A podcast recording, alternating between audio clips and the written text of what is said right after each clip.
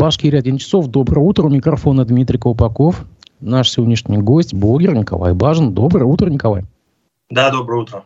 Свои вопросы и комментарии пишите в чате, трансляции в YouTube, Одноклассниках, ВКонтакте. Призываю ставить лайки. А для желающих помочь аспектам финансов, в описании к трансляции есть ссылка на сервис Boosty. Шифровки передачи позже будут доступны на сайте Аспекты Медиа в телеграм-канале Аспекты. Начнем с прошедших выборов в Госсобрании Башкирии. Была странная фраза Радия Хабирова сразу на следующий день по итогам голосования. Вот приведут цитату. «Мы убрали тяжелое родимое пятно недостоверности выборов. Я знаю, с каким уважением относится ЦИК России, говоря, что в республике научились вскрывать все нарушения». Николай, о чем он? О каких родимых пятнах? Да, собственно, ни о чем. Вы знаете, я, наверное, смело так отвечу, потому что считаю, что про какие-то родимые пятна говорить... рано о том, что они исчезли. Дело в том, что выборы как были такой фикцией, которую я наблюдаю, так они и остались. Когда-то я в них участвовал лет 10 назад, и изменилась, наверное, борзота. Вот этот наглый подход: мы за вас все решим, все напечатаем, нарисуем. Ваш коллега также, вот Разиф Абдуллин, с ним я работал в 2011 году на РЕН-ТВ Уфа. Происходило то же самое, он одну и ту же фишку делает, бюллетень каждый раз портит, и в испорченных она не числится по результатам. Поэтому я считаю, что власть сама выбирает себя, вот мое мнение по происходящему. Ну, кстати, Разиф Абдуллин в этот раз сделал так же, испортил бюллетень, и его не было потом в протоколе итоговом. На твой взгляд, почему вот эти вот кейсы с 213-216 уиком в Уфе, где там Леонид Береков, Дмитрий Григорьев, Ирина Файзулина были наблюдателями некоторых безобразий, а также Нефтекамск, Константин Зарубин, где ему на выходе из участка вручили сразу 3 повестки в военкомат. Почему они не стали каким-то громогласными, не знаю, каким-то явлением? Почему? Уже просто люди надоели. Никто не хочет об этом уже слушать, смотреть, видеть. Смотрите, давайте тут разделим повестку на кандидатов и людей, и на наблюдателей, которые это смотрят. Я имею в виду не на наблюдателей за выборами, а на нас, вот на всех, которые мы со стороны так наблюдаем за выборами. Мы от них устали, мы настолько привыкли, что мы там беспомощны, бессильны, и, наверное, поэтому равнодушие уже начало распространяться. Другой момент – это кандидаты, когда… они тоже что могут сделать? Вот такая система, она нам досталась, увы, и это сложно. За некоторыми уиками я вот, например, сейчас... Я не особо следил за ситуацией, потому что я отпустил. Я разочаровался в них. Я за ними даже, для меня это лучше взять, позаниматься полезными какими-то для себя делами. Что касается Леонида Бирюкова, отмечу, я считаю, что это достойный кандидат, который мог бы внести какую-то действительно полезную лепту, и который действительно пешком и ножками прошел свой избирательный округ, который действительно что-то мог. Но проблема в чем? Я считаю, что для выборов нужны ресурсы материальные, и в этом системе эти выборы, они не совсем справедливы. То есть у кого-то ресурсов нет, да, напечатать там плакаты, заказать видео, там ролики и прочее, и так далее. И многие уже стали бояться, не напечатать лишнего, как бы что ни вышло, потому что прижмут и снимут. Вот, поэтому это такая вот история. Леонид также пробовал, я помню, в 2021 году баллотироваться. Тогда он самовыдвиженцем был. Эта история меня тоже не впечатлила, там не только он, потому что самовыдвиженец — это просто сразу можно перечеркнуть все. И я не помню, чтобы несогласованные какие-то кандидаты проходили самовыдвиженцами. Я считаю, что в этом смысла нет. На этот раз он от партии пошел, и тут шанс у него, безусловно, был. Я считаю, что, скорее всего, у него голоса украли. Но это касаемо конкретно Леонида Бирюкова мы говорим. При этом давай, кстати, заметим, что Леонид Береков является ярым сторонником Владимира Путина. И даже у нас здесь на эфире у Разифа Абдуллина он апеллировал к верховной власти, что якобы там не знают о таких безобразиях. Может быть, здесь расхождения какие-то.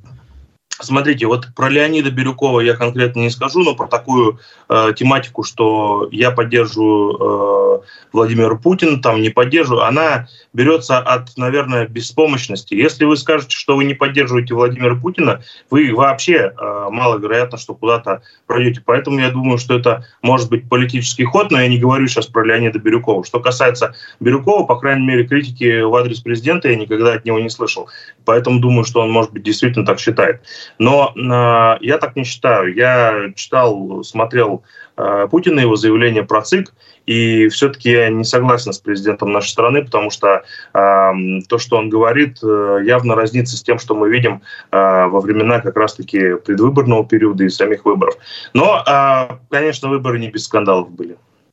Я напомню, что Владимир Путин достаточно комплиментарно отозвался о ЦИК России, которому исполнилось, по-моему, 30 лет, да, и сказал, что ЦИК принимает взвешенные независимые решения. Что-то наподобие такого было заявления какое-то.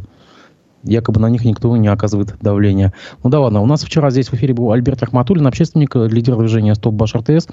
И он сообщил, что в республике будет создано какое-то движение, которое будет готовить независимых альтернативных наблюдателей для предстоящих выборов. Организаторов он назвать отказался, якобы это анонимные пока люди, якобы это движение пришло на смену закрытому, признанному иностранным агентом, внесенному в реестр нежелательных организаций движению «Голос», чтобы не было такого вакуума. Есть какие-то предпосылки говорить, что эта затея как бы обречена на успех? Я думаю, что никакой затеи не... Вы понимаете, вот вы возьмете бомбу и покрасите ее в розовый цвет, она от этого не перестанет быть бомбой. Поэтому управление все принимается в ЦИКе, и какие они решат, кандидаты такие проходят. Это бесит, это раздражает, но это так. И поэтому все эти наблюдатели... Ну вот, смотрите, выборы делятся на две части. Когда кандидат агитирует, то есть за себя, и когда он собирает голоса, когда ему нужно не дать украсть их. Да? И вот в этот момент это достаточно сложно. Тем более, что ресурсные кандидаты, обладающие деньгами, они скорее, люди, скажем, для бизнеса, которые избираются в те или иные органы, они понимают, что лучше договориться с властями и пройти от главной партии, назовем ее так в кавычках. Что касается истории, если у вас денег нет, и вы идете пешком, там все это собираете, то у вас не будет ресурсов для того, чтобы заплатить этим наблюдателям. Но я не сторонник той истории, чтобы платить наблюдателям, потому что были такие истории, когда наблюдатели брали деньги от кандидата и во время выборов от тех, кто их подкупает. Поэтому если люди делают это за деньги, тогда прежде всего маловероятно, что они будут объективны. Но с другой стороны, без денег они тоже этого делать не хотят, потому что зачем это? И кто-то избирается, а они для чего это? И тут такой тупик некий формируется. Если это будет платформа, где наблюдателям деньги не нужно давать, да, то есть это не бизнес, а как бы больше политическая история, то нужно смотреть интересантов. И я больше акцент этого бы сместил на то, какие цели у кого конкретно, каких кандидатов это будет.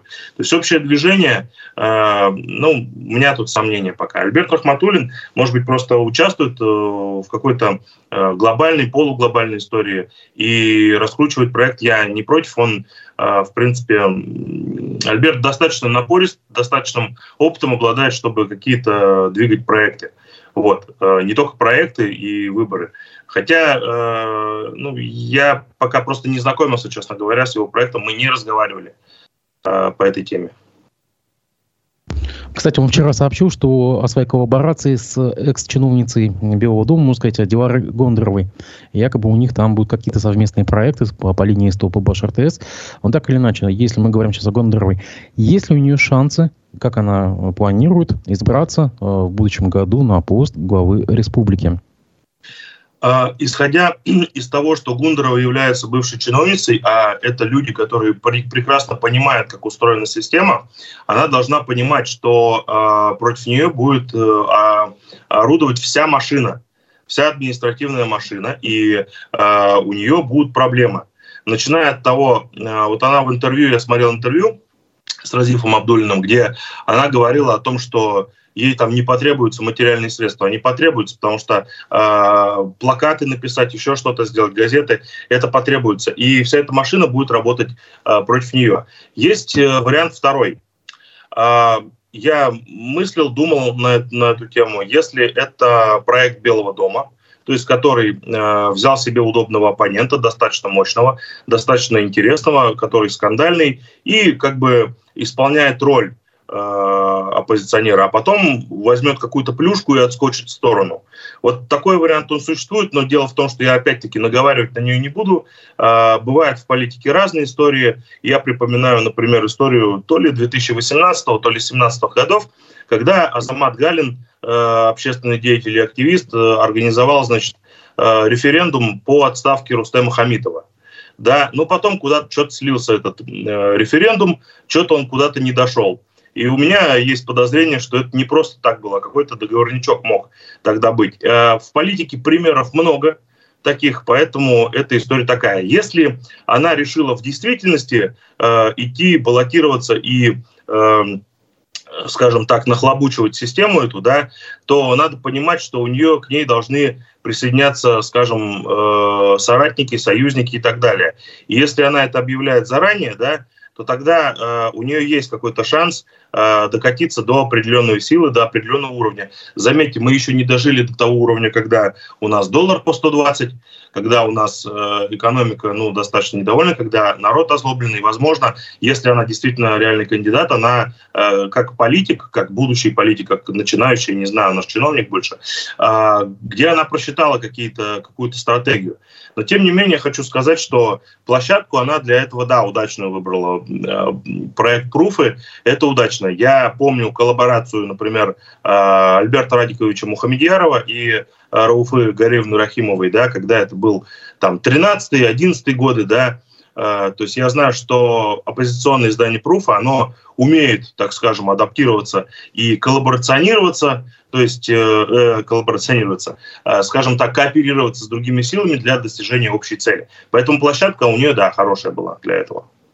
То есть если Гундорова придет к власти, то на волне социального хейта? Я думаю, что, возможно, когда Белый дом почувствует угрозу для себя, у него будет выбор. Либо, ну, как бы предложить ей какую-то должность по старому римскому принципу, да, в Древнем Риме своему, скажем так, оппоненту давали хорошую должность, и он на время прекращал плести интриги и прочее. Но в случае с Радием Хабировым я сомневаюсь, что так произойдет, потому что он...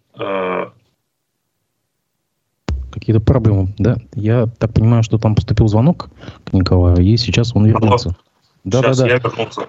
В случае с Радием Хабировым я считаю, что это невозможно, потому что он чистой воды авторитарный человек, и поэтому маловероятно. Во всех своих интервью, во всех своих выступлениях Гундорова намекает, что знает много. Ну, она работала в структурах, она знакома с какими-то материалами, она возглавляла информационно-аналитический центр, и вот там есть определенные кейсы по отраслям энергетики и так далее, да. Нет ли ощущения, что она, может быть, с собой вынесла, ну, какие-то папки, которыми будет апеллировать, может, какие-то действительно цифры знает. Но вот приведу высказывание даже Потылицына, Андрея Потылицына, политтехнолога, он был у нас на прошлой неделе в эфире, где он как бы так заметил, ну, если она что-то знает, почему она тогда не говорит? Где конкретные факты, цифры, даты, кто и что? Я думаю, что первое, если она какие-то документы вынесла, либо скопировала, либо имеет компромат, то, скорее всего, она будет бить по персоналям, если мы рассматриваем такую парадигму ее действий. Это первое. Второе, я немного не согласен, что Андрей Потылицын политтехнолог. Почему? Потому что, ну, как бы у нас с ним спор по этой части. Он, скорее всего, больше блогер и человек, который порассуждать. Ну, вот, например, политический обозреватель. Ну, иначе все-таки хотелось бы посмотреть на его какую-то удачную кампанию, да, избирательную. Ну, как-то их нету. Поэтому Андрей Потылицын, скорее всего, наверное, не получил там контракт, и поэтому немножко расстроился, и поэтому вот так вот соображает. Но это конкретно его. Нет, ну он же прав, действительно. Где даты, цифры, факты конкретные? Фамилии? Я думаю, она припасла это, и ей не обязательно сейчас все карты выкладывать. Что-то же у нее в рукаве, какой-то козырь должен быть. Есть также мнение, что ее сторонники — это больше все-таки национальный актив, то есть башкироязычный. Она, я задавал вопрос во время эфира по теме башкирского языка. Почему меня это трогает? У меня трое сыновей, вот старший учится в школе, и у него есть башкирский язык, на который, скажем так, я не говорю, что он создает каких-то проблем обучения, но просто я русский, моя жена татарка, и нам как-то никто из нас на нем не говорит. Учить уроки – это как бы, ну, отнимает тоже определенное время. И поэтому я задал вопрос, ну, если она потенциальный кандидат, как она к этому относится. Внятного ответа от нее я не получил. Она очень деликатно обошла эту тему. Очень да, деликатно. Она очень деликатно обошла, не было прямого ответа. Ну, так или иначе, какие предположения, какие у него могут быть сейчас следующие шаги? Может быть, война компроматов, может быть, новая серия публикаций в пруфах. Что мы еще увидим до конца года? Я считаю, что у нее будет время от времени всплывать история, где она будет покусывать людей, как раз-таки доставая вот эти папочки, если они существуют, о которых Андрей Потылицын говорил. И, о чем он хотел бы услышать, это будет проявляться. Далее, скорее всего, и ей информационную поддержку окажут пруфы.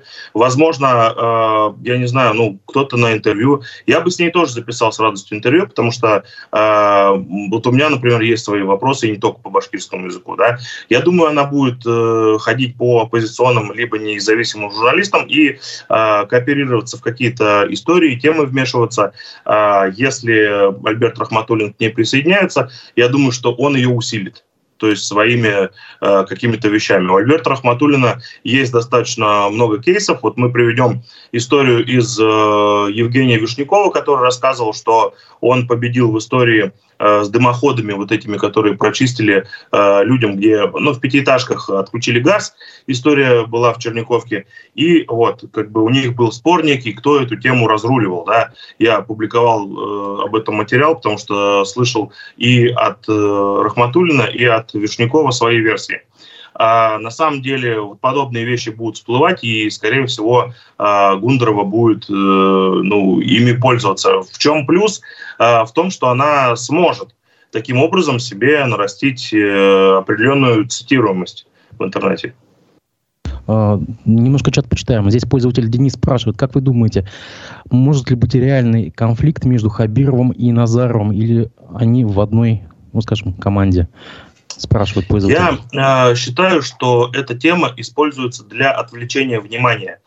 На самом деле политика, она, увы, делается не в Белом доме, она делается сидя в бане. Вот примерно так мой ответ. Может, тогда указано. Хорошо, Разиф Абдуллин спрашивает. В соцсетях уже пишут, что Гундорова против обязательного изучения башкирского языка, и на основании этого кое-кто делает вывод, что она не его кандидат.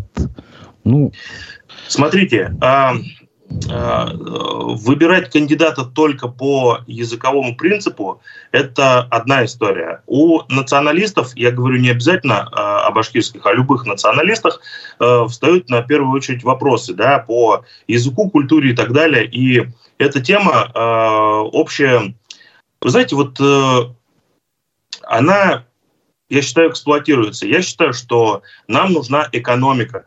И любая политика – это концентрированная экономика и управление в умелых руках.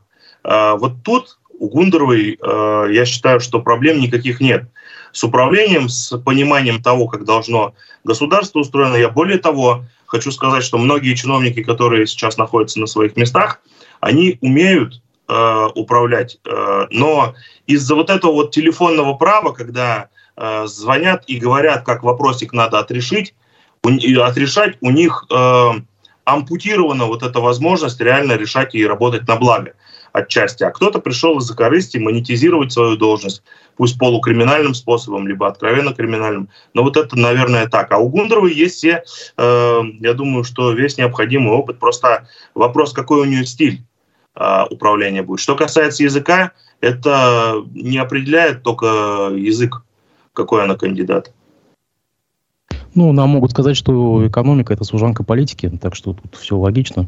Две трети Башкортостана не являются башкирами этническими, и далеко не все знают язык, поэтому этот вопрос надо обсуждать не в языковой плоскости.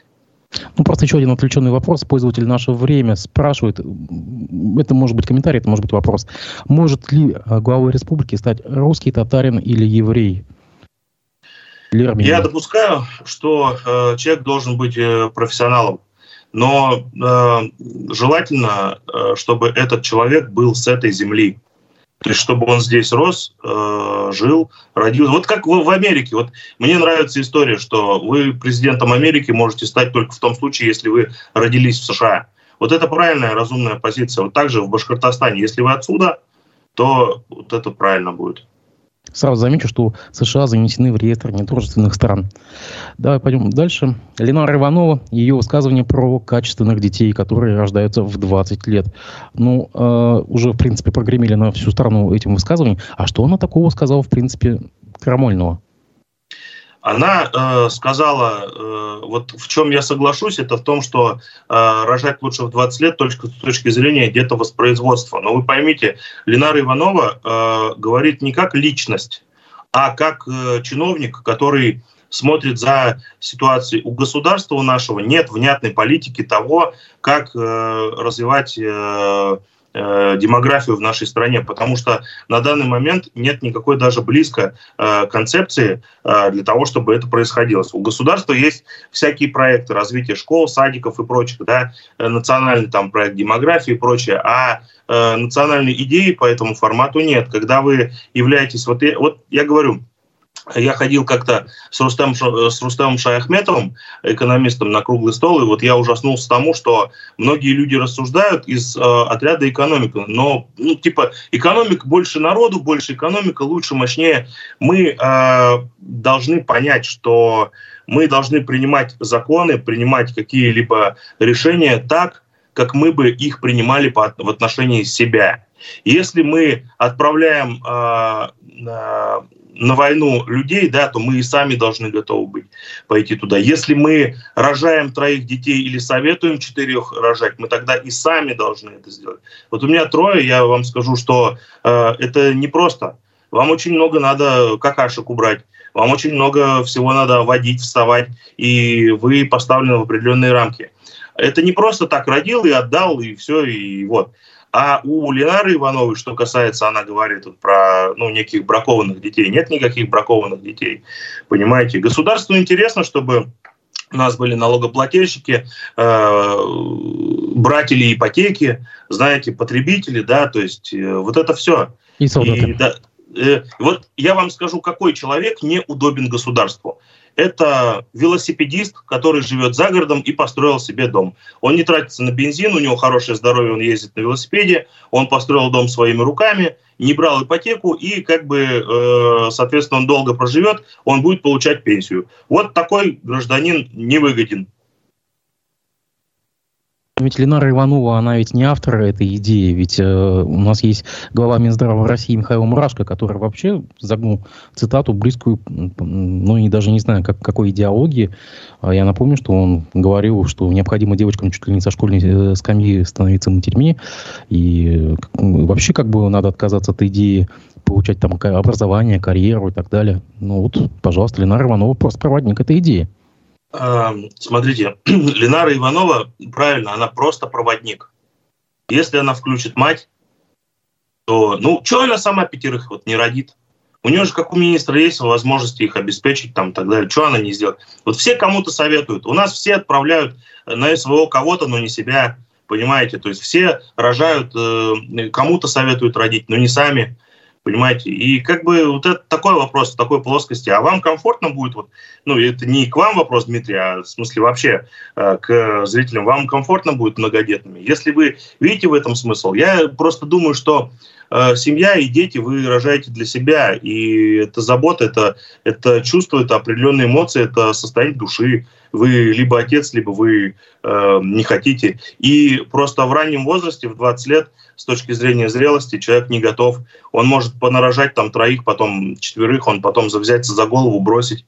И такие истории тоже бывали. Рожать ради субсидий ипотеки – это тоже глупость, потому что если дети потом не нужны, это другая история. Поэтому вообще, кстати, история с материнским капиталом – это больше про строительный сектор. Это для того, чтобы строительный сектор стимулировать. Это вот для этого придумали. Потому что у нас чиновники меряют благосостояние граждан квадратными метрами жилья построенными. Причем построенными где попало. А как бы, чтобы нормально, адекватно строить людям, ну, как бы некое понимание. Есть стандартный набор, да, вот есть индекс Оливье, да, то есть вы сколько можете там потратить себе на вашу семью, сколько у вас выходит там на еду, можете ли вы свозить там на море, отдохнуть свою семью, вот по этой мерке надо мерить, по-другому. А все тут смешалось, и очень часто просто чиновники лоббируют интересы бизнеса. Пойдем дальше по традиционно духовным и нравственным ценностям. Есть высказывание сенатора от Башкирии Лилии Гумеровой. Традиционная семья, уважение старших, наша многонациональная культура – это те традиции, которые являются фундаментом национальной безопасности нашей страны, должны быть заложены в нашем образовательно-воспитательном процессе, сказала она. Это не значит, что должны появляться под каждую задачу отдельные учебники. Но это все должно быть включено вплоть до уроков математики. Можно условия задачи по-разному написать, ну, спрашивает она, вопрошает, с опорой на нашу традиционную семью, где папа, мама, дети, а не так, что родитель один и родитель номер два. Конец цитаты. Я не могу понять, где и в какой момент, на каком этапе чиновники, депутаты, сенаторы увидели, что у нас кто-то именует себя родитель один, родитель номер два. Почему их на этой теме так сильно клинило? Извиняюсь. Я считаю, что у них они должны какую-то работу показать. Не могут же они нам сказать напрямую. Вот я не представляю, чтобы Лилия Гумерова сказала: я бездельница, я ничего, я штаны, юбку там просиживаю столько времени, да, и ничего не сделала, никакой закон не придумала, да. Она же не может нам так сказать, поэтому она начинает вот нам говорить про семейные скрепы и прочее. Вы знаете, политика как можно подловить? Если он бездельник, он говорит про историю, про Сталина, про репрессии, про еще что-нибудь. Короче, все что угодно, что нас отвлекает и не дает нам пищу вот сейчас. Я имею в виду экономику. Все, что могут сделать политики, это хорошо, качественно улучшит нашу жизнь. И сразу многие вопросы отпадут. Потому что если у нас будет возможность... То давайте так.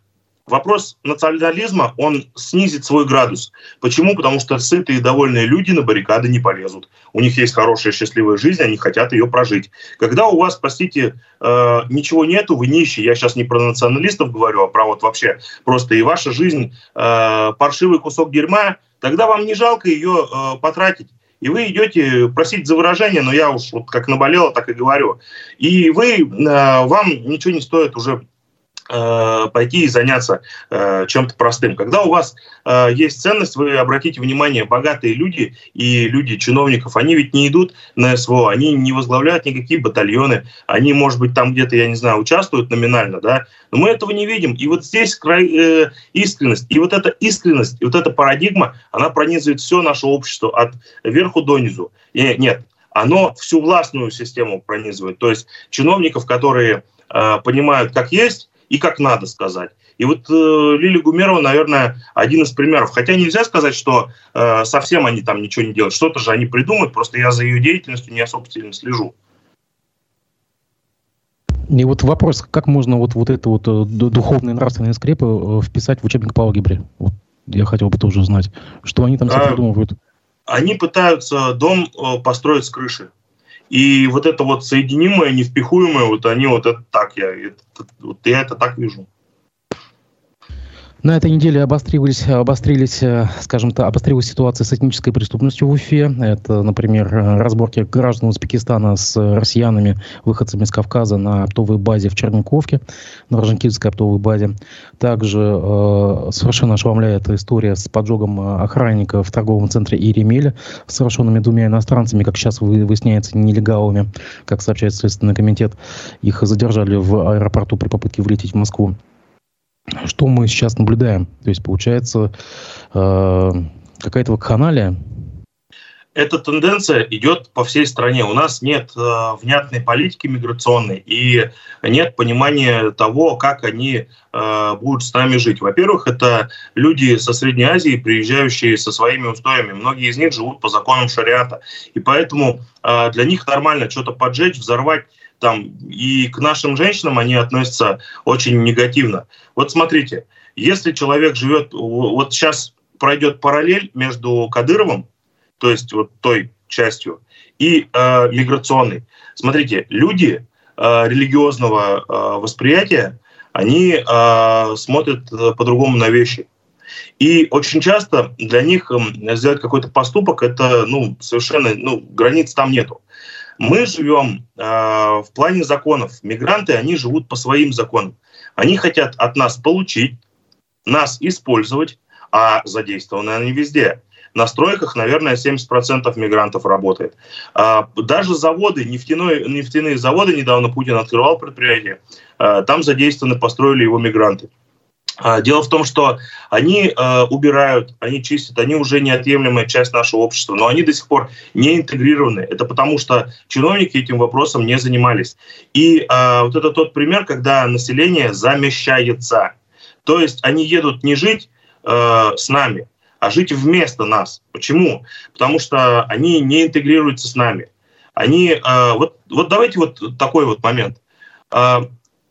Башкиры и татары тоже являются людьми, которые исповедуют ислам. Но мы же с ними нормально интегрируемся, общаемся, женимся, да, то есть там как-то налаживаем быт. И мы это смогли. А почему? Потому что то время, когда советский период и до этого Российская империя, у нас было понимание того, как это происходит. В советское время вообще популярен был интернационал. Сейчас этого нету. Сейчас нет понятия, да, общих правил. И поэтому каждый гнет как хочет. Поэтому они будут обливать бензином, резать и насиловать наших женщин. Кстати, по логике восточных людей, азиатских, у них женщины можно вступать в половую связь, когда у девочек уже идут месячные, да, что идет вразрез с нашим законом. У девочек может это происходить в 14 лет. А закон, как бы, есть понятие половая неприкосновенность детей. И вот они, например, это не соблюдают. И вот этого понимания нету. Сейчас есть движения различные, создаются по всей стране, например, как «Северный человек» и так далее, которые борются с мигрантами. Поэтому это усиливается, и мы увидим эту волну. А для того, чтобы есть два типа. Первое, понимание того, как у меня, понимание того, как с этим жить, бороться и заниматься. Первое, это государство берет под собственный контроль эту историю достаточно жестко. Второй вариант, это мы гражданскую силу создаем движение и с ними боремся законными способами. Я не знаю, может быть, и незаконными, я никого ни к чему не призываю, но если моего ребенка изнасилуют или обидят, я радикальные меры приму. И не буду я смотреть там ни на что. Я вчера видел один комментарий на странице одного из чиновников. Уберу просто весь мат. Только что приехал из МФЦ. Что же там творится? Весь МФЦ заполнен выходцами из Средней Азии, смуглые мужчины в тюбетейках, как и женщины в платках, штанах, с многочисленными детьми. Все пришли за пособиями и пропиской. Русских практически нет. Что творится? Но ведь мы же говорим сейчас буквально Ленара Иванова и Мурашко нам только что сказали. Демографическая яма. Нам нужно чем-то восполнить уехавших, не знаю, там, может быть, погибших, может быть, еще что-то. Как тогда быть? Вот нам нужно заместить вот эту вот, восполнить демографическую яму. Ведь они тогда нужны нам, объективно. Я не вижу смысла в том, чтобы демографическую яму заполнять. В чем проблема-то? Давайте посмотрим на другую ситуацию. Когда у вас нет необходимости... Смотрите, у нас и так достаточно многочисленная страна. Да, людей много убили, которые погибли на СВО. Но момент же в том же, что и кем мы восполним? Мы уничтожаем наше будущее, поэтому мне такое восполнение неинтересно. Это просто чиновники за нас принимают решение. Вот в чем проблема. Это вызовет в дальнейшем социальное напряжение и конфликты другие. Сейчас они заткнут вот этими вот мигрантами дыры, дадут им паспорта, потом они начнут буянить. Им сейчас запрещают, Госдума, через 5 лет только покупать оружие огнестрельное, я имею в виду травматическое. Вот они, хоть какой-то интересный законопроект от Госдумы, да? Но, тем не менее, этого, я считаю, мало. Они образуют диаспоры, с ними надо считаться. Они приезжают, они устраивают свой восточный базар у нас. Понимаете, вот мне это все не нравится, мне это не устраивает. Однако есть другой перекос. Вот издание «Профи» сообщает, что в Верхнеусунском районе Татарстана на Дне культуры дети спели песню шамана «Я русский». Видео распространилось в социальных сетях. Также в марте в Казанском лицее 186 педагог учил школьников в нужный момент во время исполнения песни «Я русский» поднимать руку вверх со сжатым кулаком, что вызвало тогда просто шквал негатива среди татароязычного населения. Ну вот, пожалуйста, есть другая крайность. Смотрите, когда сейчас такой нарратив пошел, я думаю, что он прокремлевский, когда многие люди разных национальностей называют себя русскими, у меня возникает вопрос, тогда конкретно я кто тогда, если вот они все называют. Поэтому это попытка слепить как вот общее понимание американец, да, есть же у них, да, недружественная страна, да, надо сказать тут. Да, недружественно. Но у нас есть другая формулировка у Мустая Карима. Не русский, но россиянин. Я думаю, что не надо ничего. Вот эти все моменты, которые создаются, они как неуклюжая попытка что-то слепить. Из заплаток слепить платье, сшить, да, или штаны. И вот она, мне кажется, вот такой. Заплатка, там демография, заплатка, тут уроки о важном. Еще что-то. Да вы качественную жизнь сделайте, сделайте экономику нормальную. И у вас все потянется, все хорошо пойдет. Самое интересное, что мы, на самом деле, на мой взгляд, находимся в шаге от того, чтобы жить очень хорошо. Просто этот шаг идет не в ту сторону. То есть надо шагнуть. Все эти чиновники, которые сейчас существуют, они понимают, как нужно развить. У них есть опыт в госуправлении. И тот же самый Толкачев, он просто удобен, я думаю, что администрации главы региона, вот поэтому это как-то так. А что касается в понимании управления, он знает как. И осчастливить нас, скажем, сделать экономически успешными они могут. Просто нужна смена вот этого телефонного права, когда никто никому не звонит, не указывает, и когда все выполняют то, что должны делать. После того, как появилось видео с избиением Никиты Журавеля, сыном Кадырова, самый большой, наверное, башкирязычный канал «Куштау онлайн» провел опрос, и большинство аудитории поддержало действия сына Кадырова. Как это можно объяснить? Я напомню, что Журавель сжег Коран. Смотрите, вообще то, что сделал Журавель, это само по себе, давайте так, он сжег не Коран. Он сжег его копию, бумагу, то есть, ну, вот, как бы книгу, да. Как я понимаю, я не погружен в тонкости ислама, да, но понимаю, что это он сделал для того, чтобы некую моральную травму нанести мусульманам. Это я осуждаю, считаю это недалеким поступком. Более того, он за него заплатил, конечно, сполна. То есть сжечь этого не стоило, этого делать совершенно не стоило. Но то, что сейчас демонстрирует Кадыров, то получается, что, ну, как бы эмоции, ну, или религиозные чувства начинают доминировать над законом, и он создает прецедент, где можно будет это делать. То есть, как бы он некий главный по охране ценностей ислама, получается так. Но дело в том, что понимаете, у нас как бы вроде светское государство провозглашено, и оно встает религиозным, но это порождает большие социальные проблемы в будущем, когда люди начнут так делать, глядя на него, и оправдываться, что вот же есть прецедент. И тогда можно, ну, как бы нападать, это может возникнуть религиозный конфликт, межрелигиозный. Это, ну, я считаю, что это неправильно.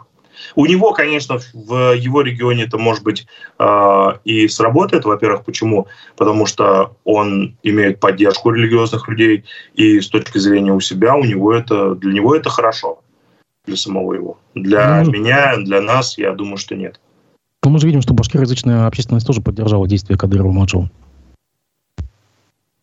Ну, возможно, он делает политика будущего из своего сына. Хорошо. Леонид Береков в комментариях тут сообщает. Уточню, в интервью Разифу Абдуллину я сделал акцент на том, что фальсификации на выборах подрывают устои государства и доверие к президенту как гаранту Конституции. В любви к Путину я не объяснялся, сказал Леонид Береков в комментариях сейчас. Азамат, пользователь с ником Азамат, спрашивает: Николай, после выхода вашего репортажа о строительстве 37-этажного здания на улице Карла Маркса Пушкина что-нибудь изменилось? Я напомню, что Николай недавно публиковал репортаж, где жители трех домов, которые признали аварийными, ну, как бы сообщают, что считают, что их хотят снести, что это рейдерский захват их территории. Можно немножко вот расширить эту тему? Ну, да. Первое, значит, 37-этажный дом с вертолетной площадкой, видом на реку из центра, надо понимать масштабы, и парковками на 740 машин решили поставить на улице Пушкина и Карла Маркса. Там есть несколько старых домов, которые уже расселили, и есть три дома, которые не входят каким-то образом в проект развития территорий. Да? Сразу уточним, речь идет о доме Пушкина 79 и два дома, это 13/1 и 15А. Дом 79 по Пушкина — это памятник конструктивизма, это бывшее здание Башспирта, как называют его. Они имеют историческую ценность. Ну, в принципе, по двум вот этим домам живым как бы есть, ну, еще, может быть, как бы споры, но дом 79 по улице Пушкина, об этом даже госпожа Абрамичева говорила, что это, в принципе, дом имеет историческую, как бы, архитектурную ценность. Значит, ситуация разворачивается таким образом, что дома признаны аварийными, за исключением 79-й дом, он будет по предположением администрации города будет реконструирован, а не снесен. То есть там есть жилая часть и есть коммерческая часть. Вот речь идет про жилую часть. Но для того, чтобы... Но сами жители считают, что их признают аварийными для того, чтобы расселить. И есть два сценария расселения. Это когда застройщик приходит, покупает вам квартиру по рыночной цене в центре, да, и вы не теряете ничего. И второй вариант — это когда вас признают аварийными и переселяют вам в шакшу. И вот это не устраивает жителей. Они, естественно, считают, что в этом конкретно приложили руку чиновники. Это конкретно Государственный комитет Республики Башкортостан по жилищному и строительному надзору. Они говорили мне, что, ну, упоминали Александру Авдееву, это первый заместитель председателя этого комитета, и конкретно была комиссия создана, на которой были признаны дома аварийными. Жители заявляют, что нет. Теперь по вопросу Азамата, который задал вопрос, что изменилось. Изменилось, что жители написали заявление в Следственный комитет. Они сейчас объединяются, там объединяется квартал. Вчера я был на встрече, где к этим жителям присоединились еще жильцы трех домов. То есть их председатели пришли, которые недовольны, потому что нагрузка будет на весь этот квартал. Там, вы представляете, если у вас огромное количество этажей, просто комплекс, да, это не просто дом, это территория целая. И вы должны там транспортную развязку придумать, вы должны придумать там количество школьных мест, то есть школ рядом. Как вы это все будете туда втыкать, это непонятно. То есть в данном случае мы видим, что город старается вырасти вверх. А было бы неплохо, чтобы он рос вширь, то есть за реку и так далее. И вот эти все люди, они активируются, и сейчас пойдет вторая волна. Вот я вчера разговаривал с ними, они готовятся к этому. Мы обсуждали, что возможно, что мы второй раз что-то снимем.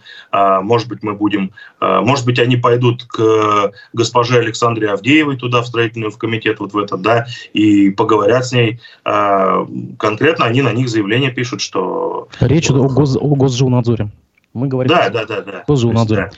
Я напомню, что эта квартал находится прямо напротив УГАТУ. Это квартал, где стоит уже сгоревший дом Веденеева несчастный. Да. Мы уже об этом говорим, да. Ну, давайте будем следить за, как бы, этой темой, за, за вот происходящим там. Между тем, «Коммерсант» сообщает прямо сейчас. Председатель СКР Александр Бастрыкин поручил руководителю Следственного управления по Башкирии представить доклад о ходе расследования уголовного дела по покушению на убийство охранника в ночном клубе «Медпоинт» в ТЦ «Иремель». Также Кировский районный суд по ходатайству следователя заключил под стражу гражданина Египта, подозреваемого в разбое. По версии следствия, 17 сентября водитель такси, он гражданин Египта, завершив поездку, распылил в лицо пассажира перцовый аэрозоль, отобрал у него сотовый телефон. Это, немножко к тому, что мы обсуждали чуть выше. Пойдем немножко дальше. Глава Росмолодежи в Госдуме заявила, что доля молодых людей, испытывающих гордость за Россию, за 2 года выросла вдвое, с 46 до 91%. Скачок она связала с созданной в стране инфраструктурой патриотической деятельности. Вот даже интересно, как они вот эту процентовку считают? С 46 до 91, вот где-то, может быть, как какой-то показатель есть, я даже не знаю. И что такое инфраструктура патриотической деятельности, тоже хотелось бы узнать. То есть это вот подъем флагов, исполнение гимна, то что вот, о чем она говорит? Как это можно почитать вообще?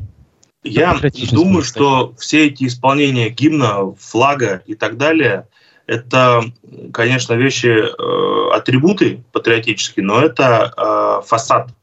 Это не здание, это вы смотрите на фасад. Здание — это то, когда вы туда входите, вы смотрите, как там покрашены стены, какой пол, как вода течет. Это я про государство говорю, государственное устройство. И, соответственно, на самом деле, когда вырастает это поколение и через 20, через некоторый период времени, когда они понимают, что жизнь-то она от этого не улучшилась, что он спел, что он не спел. В свое время россияне смеялись над украинцами, когда те пели песни свои, гимны, флаги поднимали и так далее. Вы знаете, вот тут, вот, как ни странно, парадигма. Кстати, про Украину тоже надо сказать, что она страна такая. Недружественная, да. Да, ладно. Можно еще момент один сказать по теме выборов, которыми я занимался. Значит, между общественными деятелями произошел конфликт. Одна из сторон — это Зульфия Гайсина, вторая — это Диана Демидова, на которую Гайсина подала в суд за рассылку неких материалов. Вот. Это был как раз перед выборами. Выборы — это же не только когда голосуют, да, компания перед этим.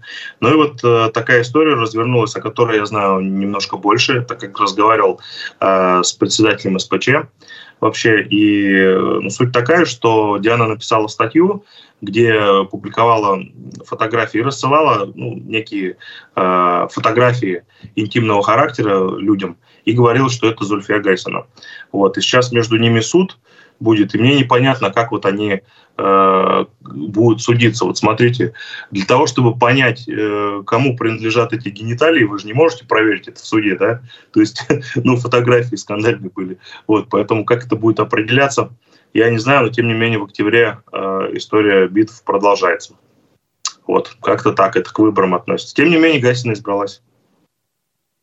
Если говорить о госсобрании, здесь сейчас Коммерсант сообщает, что в Курултае и Башкирии нового созыва будет 9 постоянных профильных комитетов. В предыдущем созыве было 8. То есть разделили 2 комитета по государственному строительству, правопорядку и судебным вопросам, по местному самоуправлению и развитию институтов гражданского общества и средств массовой информации. Из них сделали 2 комитета. Но я, насколько помню, бывший министр внутренних дел вроде как бы рассматривается как председатель вот этого правоохранительного комитета. Также мы знаем, что Константин Толкачев снова выдвинут на должность спикера Госсобрания Башкирии. Можно вот здесь небольшой комментарий? А у нас из депутатов нету больше никого, как бы молодых, прогрессивных. Я думаю, что, как всегда, Белый дом ставит ставку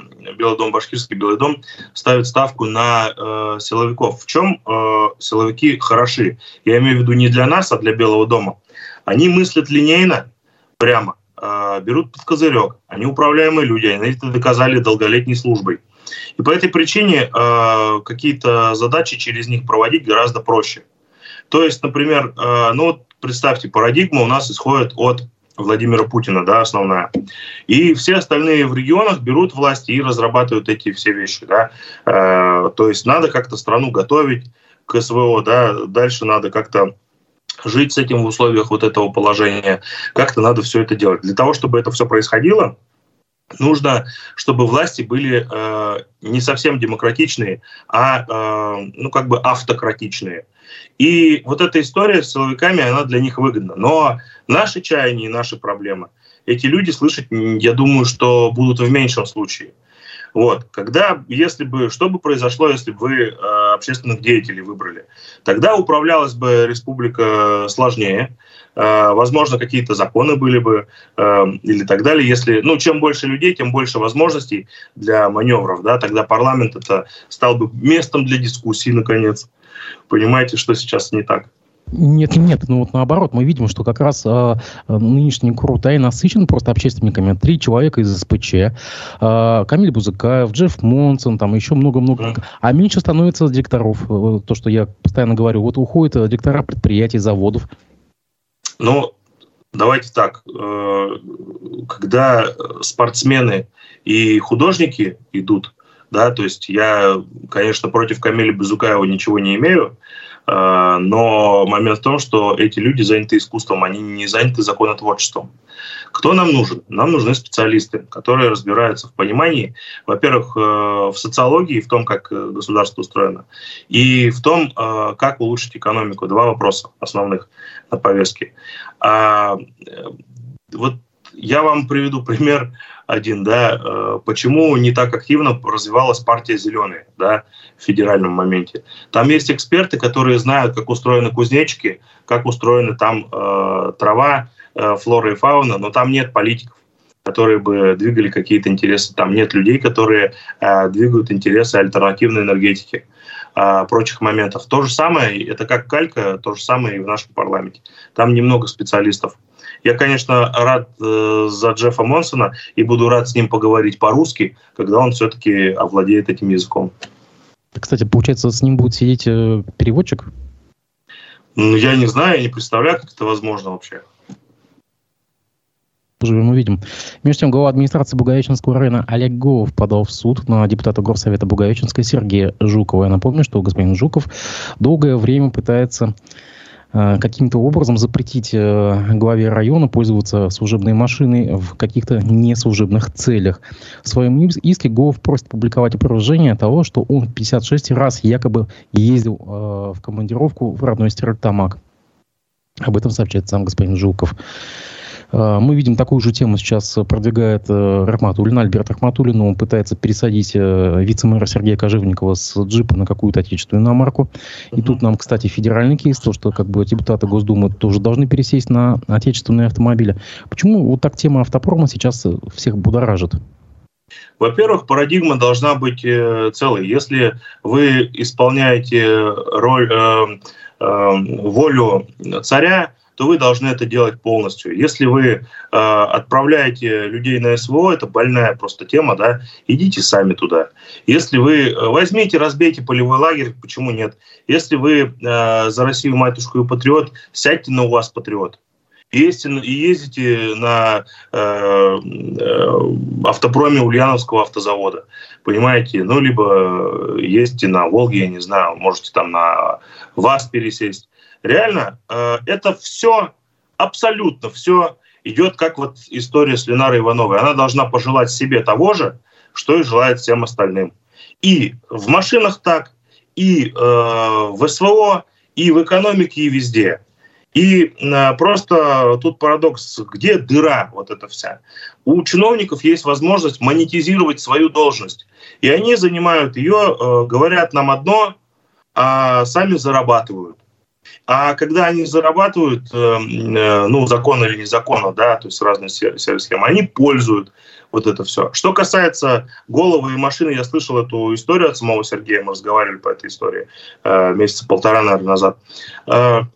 Я согласен с тем, что Голов не должен использовать служебный транспорт, он же изнашивается, да, то есть это в какой-то степени, это можно сказать, и ущерб, хоть и не сильно значительный, да, но экономически есть, потому что машину, когда будут продавать, когда она уже будет изношена, да, она будет изношена сильнее, вот, и так далее. А вот пересадить чиновников на российский автопром было бы неплохо.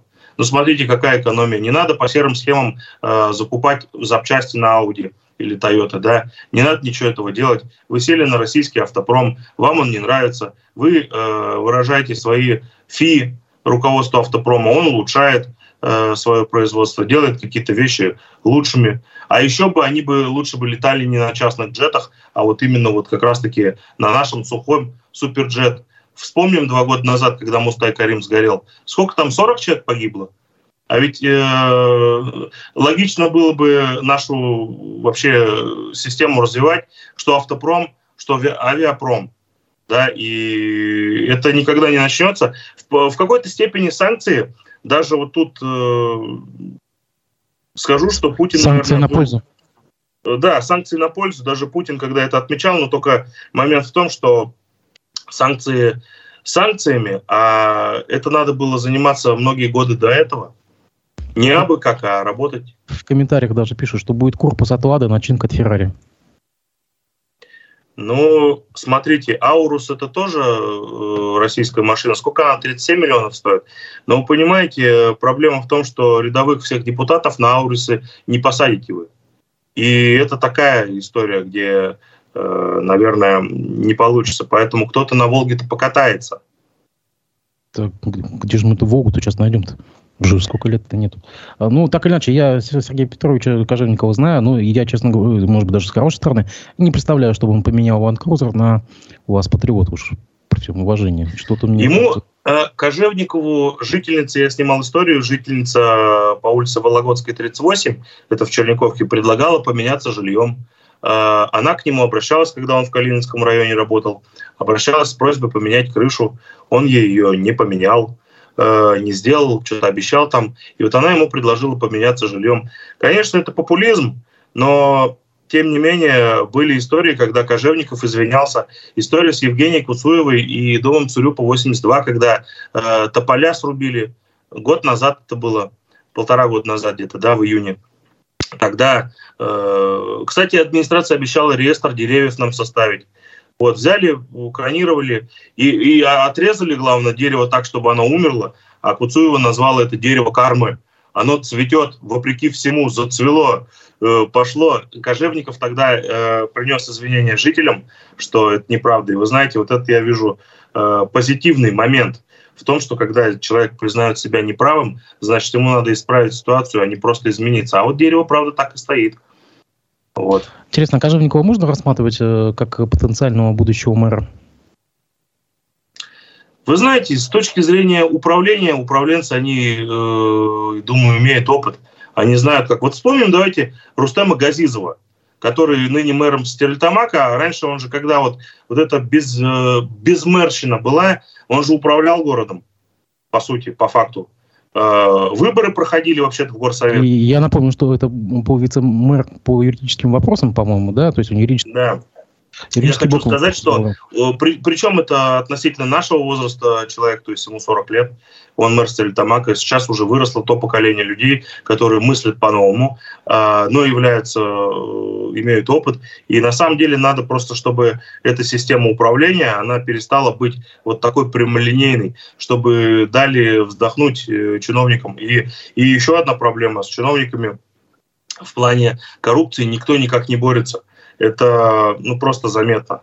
Это просто, как-то так. Я считаю, что у нас есть все демократические институты на бумаге. То есть мы не Уганда, нам не надо ничего нового придумать, нам надо вернуться на тот путь, который закладывался в 90-х в конце.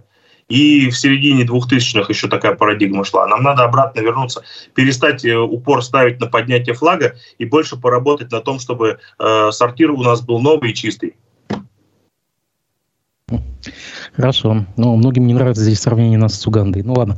Прогремела история с администрацией Янаульского района. Я напомню, что там на страницах администрации была опубликована фотография военного комиссара района Марата Харисова с одним из мобилизованных, который недавно скончался.